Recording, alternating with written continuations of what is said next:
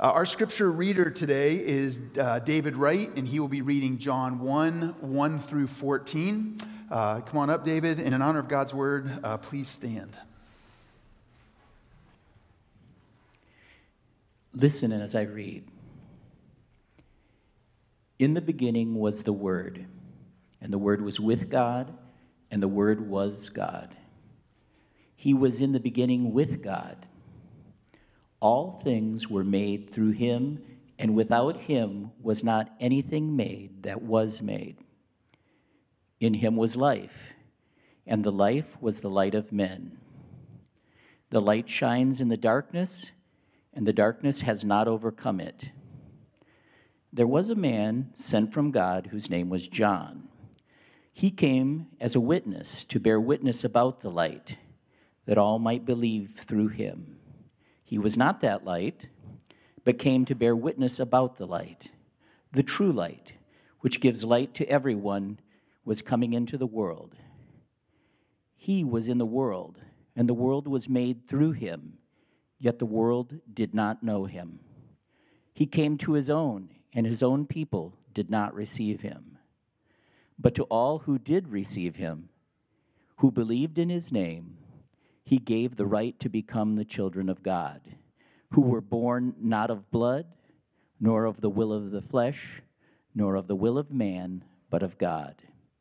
And the Word became flesh and dwelt among us, and we have seen his glory, glory as of the only Son from the Father, full of grace and truth. This is the word of the Lord.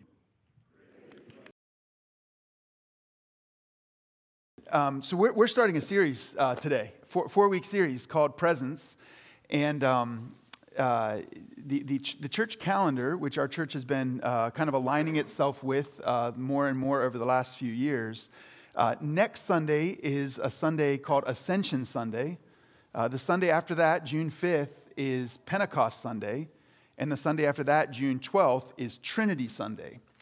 And so, over these next three weeks, we'll be looking at the Ascension, uh, at Pentecost and at um, the Trinity. And if you don't know what those words are, it's a good, good reason to come back and uh, join us for the series.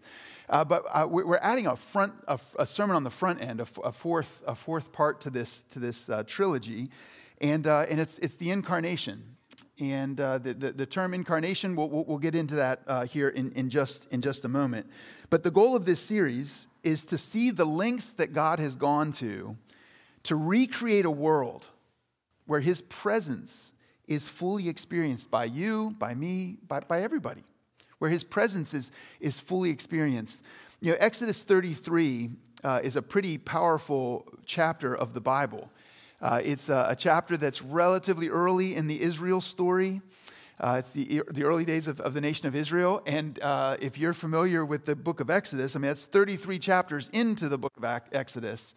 Uh, but it has not been pretty. Uh, there has been some powerful action by, by God on behalf of the people of Israel, uh, but the people of Israel are a mess. I mean, it's, it's, it's a train wreck. They, they are, uh, I mean, it's, it's, it's been rough, and, and Moses, who was their leader, knows. I mean, he knows how rough it has been. Um, and to be honest, when you get to chapter 33, uh, the people had just built this golden calf and uh, God's meeting with Moses, and the people are down. You know, God is on. Moses is on the mountain, and the people are down uh, on the, on the in the valley, and they they make their own idol. They make their own thing to worship, and uh, it's it's a pretty big uh, uh, failure. And so in Exodus 33, it's all the aftermath of this activity of the people of Israel of, of picking their own idol, of choosing their own thing to worship. And, um, and, and you know, it, it seems like God's ready to wipe them all out. It, it seems like that's what God seems, it seems like he's, he's just, he talks about their arrogance. He calls them a stiff-necked people. Uh, the, the pride and the arrogance it would take to, to, to reject a God who had been providing for them the way that God had been providing for them. And uh, the people of Israel are just, you know, putting it all on display right there in Exodus 32. So by Exodus 33, it's, it's really bad. But you know what, what, what the Bible says? It says that Moses uh, who, who, he talked to God like a man talks to his friend. That's what it says in Exodus 33 15 or uh, 33 11. That Moses talked to God like a man talks to his friend. That's pretty incredible. And what Moses says to God is this If you don't come with us, then don't take us out of here. If you're not going to be with us, then, then let's just, just leave us here to die. Because what, what he actually says in Exodus 33 15 is this If your presence will not go with me, then don't bring us up from here. It, it, what he's saying is, we're in the middle of the desert. We, we don't have food and we don't have water. We don't have shelter. We don't have a home. We're, we're, a, we're a, a, mobile people here. And he actually saying to God, if you're not going to come with us, then just leave us in the desert to die. Just, just leave us here. There's no point of trying to make this work if you're not with us. There's no point to living if you're not with us. Now, you might not say that. You might look at your life and be like, you know, I don't know. I mean, God's a, a, a thing I think about sometimes, but He's not, it's not like my purpose for living. It's not my reason for living. I don't think I would ever say what Moses said. If, if you're not with me, then just leave, let, let me die. I think you might, you know, some of us might say, ah, I, I think about God on Sundays. I think about him sometimes throughout the week, but I wouldn't say, like, if he's not with me, then I should just die. You know, why, why does Moses say that? Well, I think it's because he had met with God.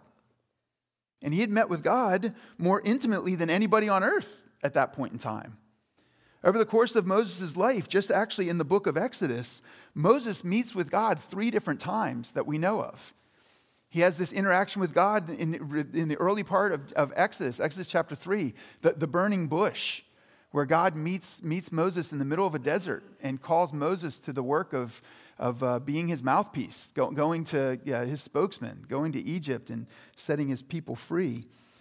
Then, in, in a large chunk of Exodus, Moses is on a mountain, uh, Mount Sinai, and he is meeting with God and there's thunder and lightning and clouds and uh, the earth the ground seems to be rumbling and all, all, kinds of dynamics at play as god meets with moses on the mountain to give moses his, his word. And then in exodus 33 moses goes into what is called the tent of meeting which eventually basically becomes the tabernacle. But in exodus 33 you, you see him and that's, that's that language that he meets with god like a man meets with his friend so you, when, when Moses then says a comment like, if you're not with us, then just let me die. If you're not going to be with us, then I don't have any reason to keep going. Well, maybe if you saw the glory of God, maybe you'd conclude that too. Once you've seen the glory of his presence, you realize it's the most essential thing in the whole world. So today we're going to look at uh, this, this uh, incredible moment uh, that, that, that changed that changed the world. It, we, we call it the incarnation. And it is when Jesus came to earth, when Jesus took on flesh. We read about it in John chapter 1. But it doesn't start off talking about Jesus.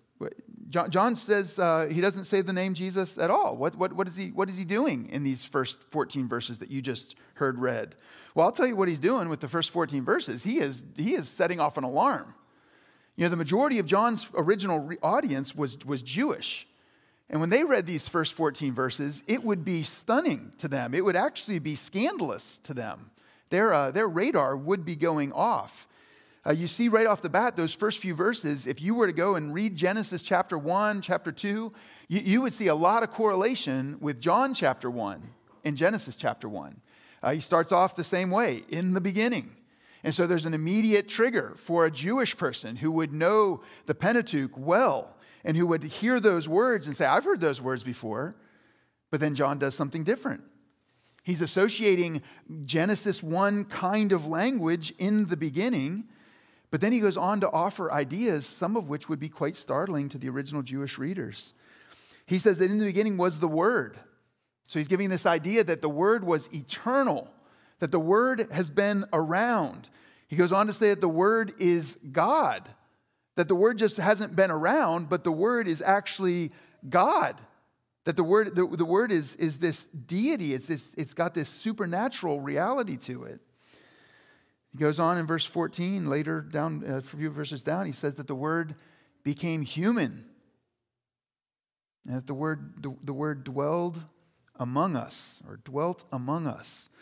And this phrase Um, I mean, there's a lot I could say about the Word being God and the Word becoming human and the Jewish view of the material world and God taking on a body and becoming a human. That, that stuff is scandalous stuff. That, that would be hard to hear if you were a first century Jew. But this idea that, that not only all that happened, but then He dwelt among us, the, the, the Word dwelt among us. That is an intentional allusion to the Old Testament. Uh, we're going to talk more about this in just a second. But the tabernacle, which I just mentioned a moment ago, is kind of originally the, the tent of meeting, is where Moses met with God, and then God gives instructions to build this, this portable building, and it was called the tabernacle. And then the tabernacle is referred to as the tent of meeting sometimes. But, but this, this image or this, this picture of the tent of meeting or the tabernacle is this Old Testament idea, and it was understood by Israel as this tent, uh, it was this place where, where God dwelt, where, where the presence of God was, where his glory was. And when, uh, we'll talk more about this in just a second, what, what he's doing with the tabernacle, but when he says that God, the, the, the word was God, became human, and then dwelt here, he, he's, he's, he's perking, like the, the, attention of a Jewish person would be uh, honed into this. And then he goes on to say, and they saw his glory. Uh, the Greek word that is used for, for dwelt is, is the Greek word skino. And uh, it, it sounds like the Hebrew word that was used for God's glory, Shekinah. Uh, there's, a, there's a term that the Jewish people use to try to, to try to grab this big like undefinable idea of what, what is the presence of God? What, what is the glory of God? And Jewish writers use this Hebrew word Shekinah, the Shekinah glory. And the word Shekinah actually never shows up in the Hebrew Old Testament, in, in our Bibles. But it shows up in, in Jewish literature as they're trying to describe it.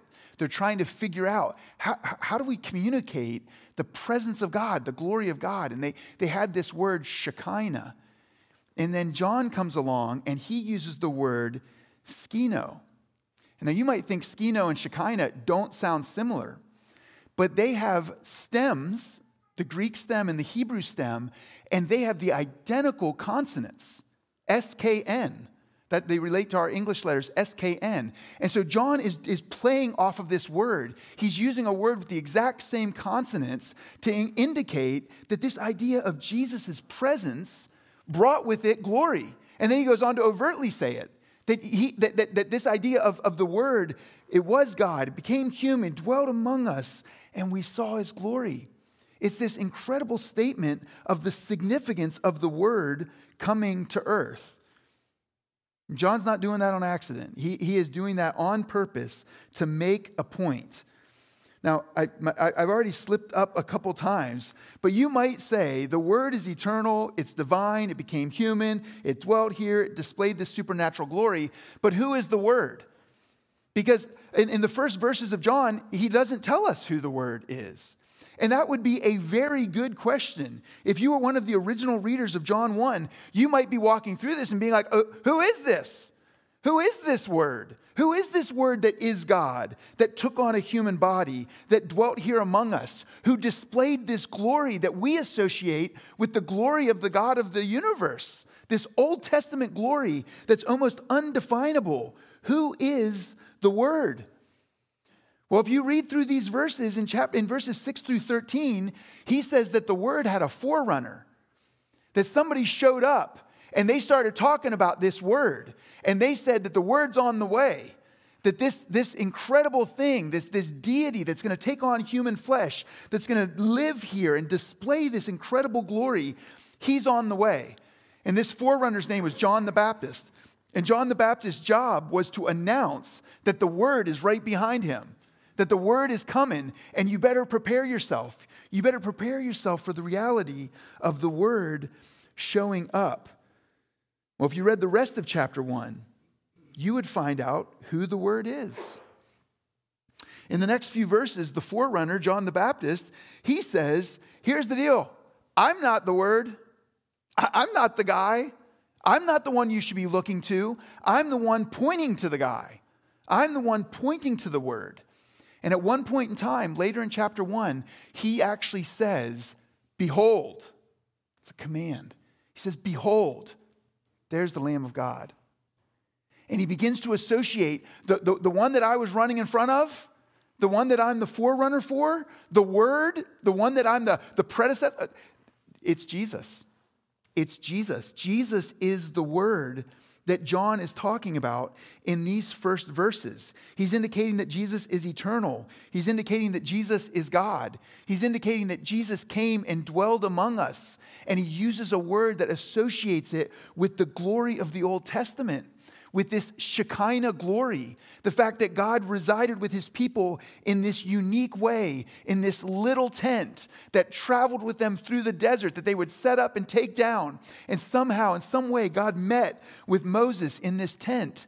And John wants to make all of those connections with the person of Jesus. John is saying that Jesus is the dwelling place of God. That, that's the point that John is trying to make is that there's something going on within the person of Jesus, within this physical body that Jesus took on that is unique in all the world. And it's that Jesus is the dwelling place of God. Now, the idea of the dwelling place of God being here, that well, that's that's always been the plan. And if you were to survey the Bible from Genesis all the way to Revelation, you're going to find out that this actually bookends the Bible and it scatters itself all the way through all of the, uh, the chapters in the books. This idea of God's dwelling place, it's, it's something that can be traced throughout the Bible. So let's, let's do it, and we'll try to do it quickly. But the garden, in Genesis 1 and 2, we, we see a location. We think of it where it's called the Garden of Eden. That's what we often refer to it as. And it's a space where divine space and human space are completely united, they completely overlap. And so we are told that God walked with Adam and Eve in intimate relationship. And what we realize is that Adam was given this role to, to serve and to guard the garden, which is exactly what priests are going to be called to do in the temple in just a few books later in the Bible. Adam had that same role in the garden, this, this same recognition, this, this same priority of, of caring for it, guarding it, serving it. However, Adam and Eve, they, they fail in their duties. And they're expelled from that sacred garden temple. And this, this tragic moment in the history of the world where this, this space, this, this garden where uh, divine space and human space were completely enmeshed, now humans were blocked from that space. There's intentional action by God to not allow humans back in there. And they, they lose that space where divine and human space overlapped. If you go further, we, the, the, tabernacle that we've already talked about, that's the next uh, temple like space. And it was commissioned by God in, Gen- in Exodus 25 through 27. He tells them exactly what he wants them to do, how he wants it to be built, how big he wants it to be, what parts he wants it to have. And it's, uh, in, you know, it's in line with the future temple, uh, a place where God would dwell. And it's a God given design.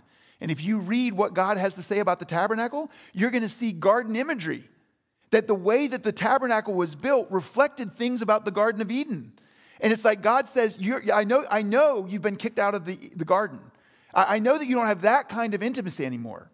But when you come to the tabernacle or when you see the tabernacle, I want you to have some level of connection with, with what was, with, with that reality of, of human space and divine space completely enmeshed. And now here's this kind of pathetic portable tent that gets propped up in the desert.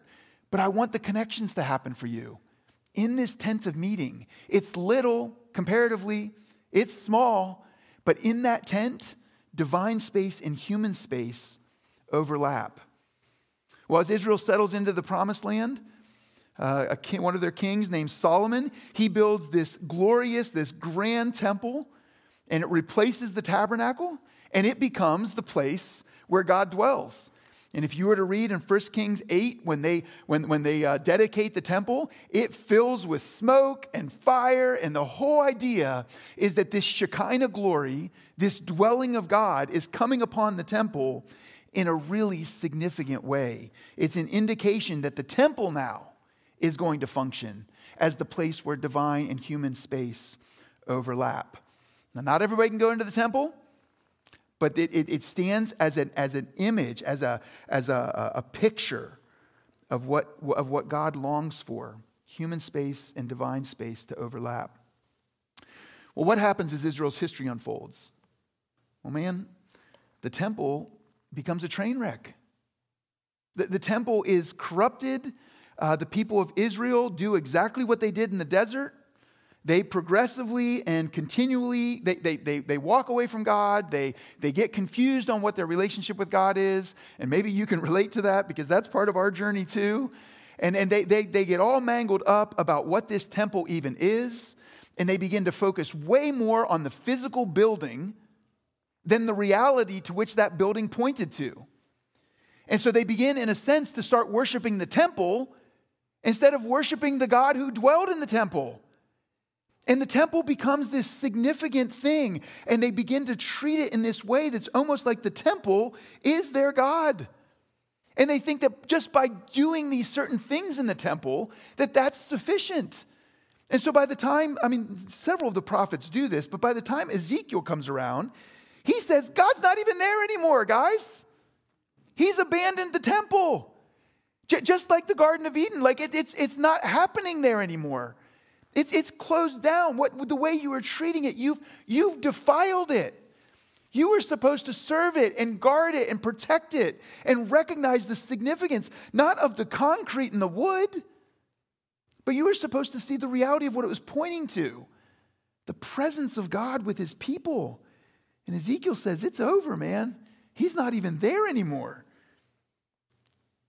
His dwelling place, man, it, it, the people defiled it, and he's abandoned it. By the time Jesus arrives, some sort of a temple structure has been in that part of Jerusalem for over a thousand years, but it hasn't gotten any better. It, it's a mess. And Jesus sees that temple, and Jesus is not impressed. It's been rebuilt, there's a beautiful architectural glory to that building when Jesus is walking the earth, but he's not impressed. And he says some of the same things that the prophets said. He sees the temple building as a scandalous embarrassment. And he looks at it and says, No. One of, one of Jesus' most aggressive acts in his, in his earthly life was doing what?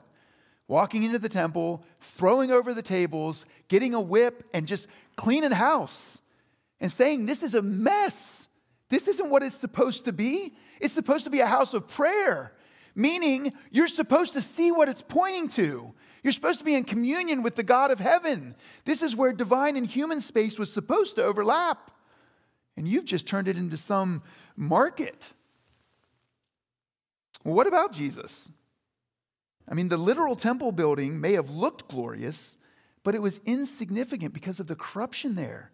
The, the, temple's glory was only to the degree that it held the presence of God. And the defilement resulted in God abandoning that building. Well, when Jesus shows up, Jesus says something crazy. Jesus gives the indication that he's the real temple. If you just turn over one page in your Bible to John chapter 2, 19 through 21, you'll see. He looks at the temple and he says this. He's, he's in a debate, in an argument, and he says, Tear this building down and I'll tear the temple down and I'll rebuild it in three days. It's that's that that those are fighting words. Those are like, you know, you should be killed kind of words. That's why they wanted to kill him. But he's not talking about a physical building. He's talking about himself. Tear this temple down and I'll rebuild it in three days. And Jesus is pointing to the same thing that John's pointing to here in these first 14 verses of his gospel. Jesus is saying, I'm the dwelling of God. I am the, the space where divine and human space overlap. There's something unique about the person of Jesus. There's something unique about his presence in the world. He is the perfect overlap of divine and human space. Now, I said this is a four week series, so some of these next things we'll be touching on in the weeks ahead. But if we kept going through the rest of the Bible, we would see that the way that the New Testament talks about the church, There's language that the New Testament uses about the church, and it talks about the church or the collective people of God as the temple of God, Ephesians chapter 2. In other words, the church, the gathering of the people, when we get together like this, not just one of us by ourselves, but when we're here together, there's something unique about the divine space and the human space overlapping. And the New Testament doesn't want us to miss that. That there's something about the way that Jesus is present with his people when we gather as the church that puts on display this meshing, this, this overlapping of divine and human space. The people of God, the New Testament says, is a way in which God dwells. And then individual Christians. On Pentecost Sunday, just two weeks from now, we'll, we'll spend our time talking about the coming of the Spirit. But the New Testament, crystal clear, says that every individual Christian is a temple. That, that you, you have the presence of God in you. If you've come to faith in Christ, then the Spirit of God dwells in you. And the Bible is not, uh, not, not at all hesitant to refer to you as a little temple. And then, last, in the book of Revelation, in the eternal kingdom, it's kind of shocking. In the last chapters of the Bible, that actually says there is no temple. And you would be like, wait, what? I thought this was the whole point. That the temple was, well, it actually is the whole point. Because what we find in Revelation 21 and 22 is that there is no temple because the presence of God fills the earth. And the whole thing is the temple. There, there's no literal temple there's no physical temple because the earth is what it was supposed to be a total overlapping of divine space and human space. And the dwelling of God is now with his people, and his people fill the earth. You know, God said to Adam and Eve before sin ever showed up, I want you to be fruitful and multiply. I want you to, to, to, to fill the earth, is what he said. Know, that's what happened with the birds and the fish and the trees, and the, they, they all multiplied. And God looked at Adam and Eve and said, I want you to do that. I want you to multiply, and as you do, you'll fill the earth with my presence. You'll fill the earth with my glory. But that's not what happened. Adam and Eve failed in their role, and they, in doing that, they, they excluded themselves from the presence of God. So, in a way, you could see the Bible as an entire journey to getting to the place that God longed for in Genesis 1 and Genesis 2 a complete enmeshing, a complete overlap of divine space and human space. Well, it might be clear to you or it might not be, but Jesus changed everything. While we just did the survey of the Bible and we got to Revelation 21 and 22 and we see that God's presence fills the whole earth, how is it that that happens? The, the sin of Genesis 1 or of Genesis 3 resulted in the separation of God and man. The examples in the Old Testament of God's presence in the tabernacle and God's presence in the temple, it's so limited. There might be a sense of, of glory and grandness to it, but so limited. The Holy of Holies in the temple, like nobody got to go in there. What one person once a year? No, nobody had access to that. And so, through the entire Old Testament, there's this recognition that the presence of God is not accessible to humanity. But see, that's why the gospel is so incredible. That's why, after 400 years of silence, and then we get the gospels, we, we get the coming of Jesus in, in the story of Matthew, Mark, Luke, and John. As we just read in John chapter 1, when Jesus showed up, he took this, this long developing idea of God's space and human space overlapping and he made it tangible. J- Jesus was, Jesus is the realest demonstration of divine space and human space intersecting, enmeshing, meeting. He brought the presence of God in a way that had never been experienced before. You know, think about that tent, think about the tabernacle, think about the temple you know, buildings of wood, buildings of, of, of stone. But now, with Jesus' arrival, it's, it's a physical body. It's, it's a human being. and a person who could actually speak, and a person who could actually listen, a person that could actually be touched, and a person who could actually touch you.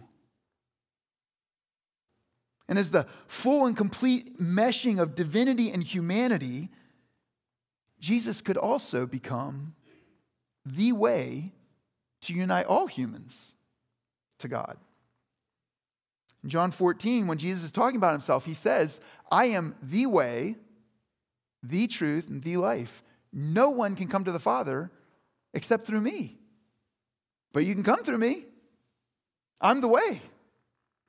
I, am the way that that can happen. You can come to the Father through me. You see, on the cross, the full reality of who Jesus was was on display. The cross reveals that uh, in Jesus, heaven and earth met. And they met in a cosmic way, they met in a violent way, and they are brought together. As Jesus hangs on the cross, the gospel tells us that he took all of our sin upon his shoulders so that we could be washed clean.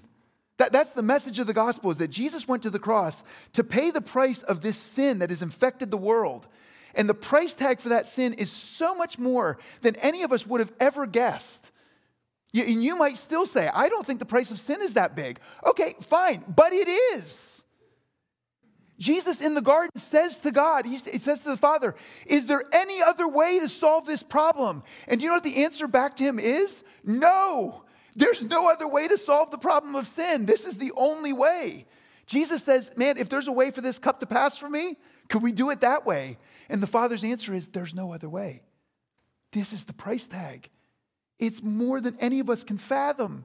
And yet Jesus goes to the cross to pay that price so that we could be washed, so that we could be clean, so we could actually stand in the presence of God unashamed. That in Christ, we can be welcomed in to the presence of God. And one of the pieces of the evidence is that as Jesus is hanging on the cross, you know, he cries out a few different times. And at one point, he cries out, It is finished. And you know, there in the temple was this curtain. And this curtain was feet thick. Not a curtain like we use on, the, on a window or something. I mean, thick and tall. And on the, on the cross, when Jesus cried out, It is finished, you know that curtain that was the dividing between where humans could be and where God dwelt? That curtain was ripped in two from top to bottom. Look, the point of that, no human did that. That, that is the power of the God man that did that. And he tore that curtain down so that we could see that the only barrier, the only barrier between you and God, it's been removed. That the person and work of Jesus conquered the barrier, tore it down between you and God. Do you see the lengths that God has gone to to restore his relationship with you, to, to allow his presence to be part of your story. And Jesus did all of that. And then the message is this you want to be part of it, all you have to do is come. All you have to do is come. You know, Jesus, at one point in his life, says, Come to me, all of you who are tired, who have been trying to do this on your own. Maybe you've been trying to tear down the barrier all by yourself. Maybe you've been trying to build your own tower to God your own ladder. You've been trying to figure out your own way to get to Him. Jesus looks at you and says, You're, you're never going to be able to do that. You're just, you're on a treadmill and you're going to exhaust yourself. But He does say, You've got to come. I'm the way, the truth, and the life. No one comes to the Father but by me. You've got to come to me. But He's done the work, the work's done on your behalf. All you need to do is come. You know, have you seen his glory? That's, that's, that's what John says. He says that this is the story that the Word, Jesus, took on a human body. He's, he's the God man, and he came and lived here. He pitched his tent, and he dwelt among us. And we have seen his glory. And John, along with those other disciples and millions of people since, have had their lives completely turned around, completely blown up in the best possible way because they've seen the glory of Jesus, because they beheld his glory. You know, have you? Think of Moses in Exodus. If you're not with me, it is not worth living. You, you don't say that unless you've seen the glory that Jesus is putting on the table, unless you see the reality of what Jesus has done for you. Now, look, we don't right now get to see the physical body of Jesus. And I know, man, that, that, that can feel like a challenge. It's like John says, you know, we've seen him. Well, John, you did see him. You, you know, apparently you like laid on his chest at one point in time. Like you touched him, you talked to him, you were with him. Maybe we think that that makes it easier. We don't get to see his physical body. John did. But you know what? We actually can see who he is and what he did just about as clearly as anyone in the history of the world.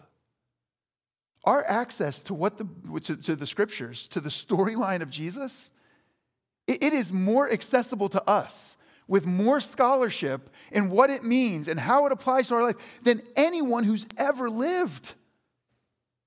Even the apostles, they didn't have all of it. They, they, they, were, they were still grasping. Peter at one point says the prophets, man, they wrote, but they didn't even know what they were talking about. They, they, were led, led, they were led by the Spirit to write these things, but they hadn't even fully processed it. Now we can sit here with the entire scriptures and we can consider the whole story what has been, what is, what's coming. And we can see it quite clearly. And then let me close with this. You, you know what John gives us as Jesus' second to last conversation?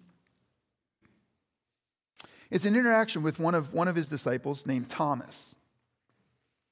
And Jesus has showed up, talked to several of the other disciples, but, but Thomas was not there. And so Thomas comes back to the, to the fort, and Jesus is gone. And they're all like, Thomas, you missed it. The resurrected Jesus showed up. He, he, he was here. Like all the rumors, all the we saw him, like he was here.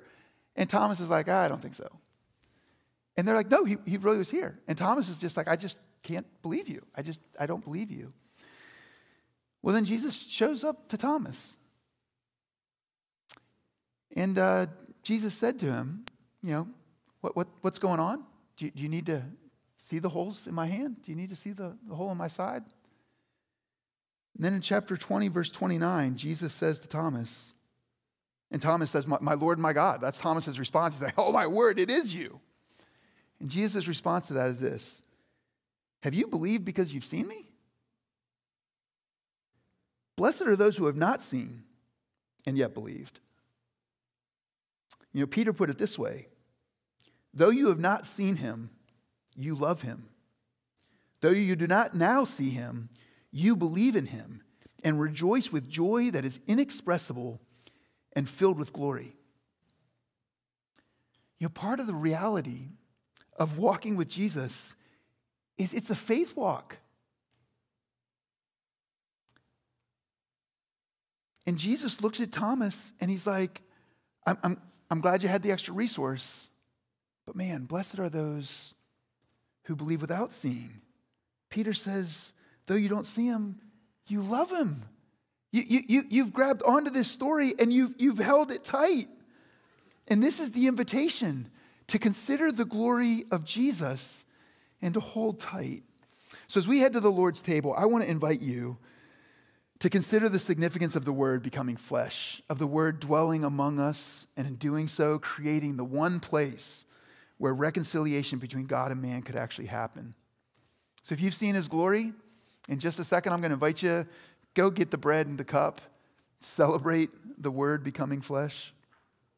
If you have never seen His glory, if you've never realized who He is, if you've never placed your trust in Jesus to be the one and only way to be reunited with God, then I would invite you to do that right now. There's prayers in the bulletin, but listen to these words that were read just a few minutes ago. John chapter 1 verse 12.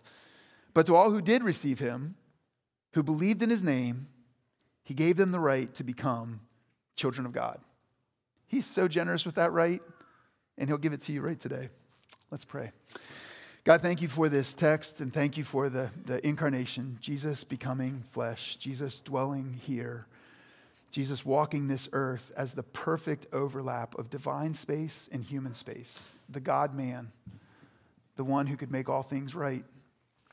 God, we thank you for the invitation that you give us so clearly to, to, to trust Him, to put our hope there, to recognize that that, that that is the solution to our greatest problem. We thank you for the bread and for the cup. In Jesus' name we pray. Amen.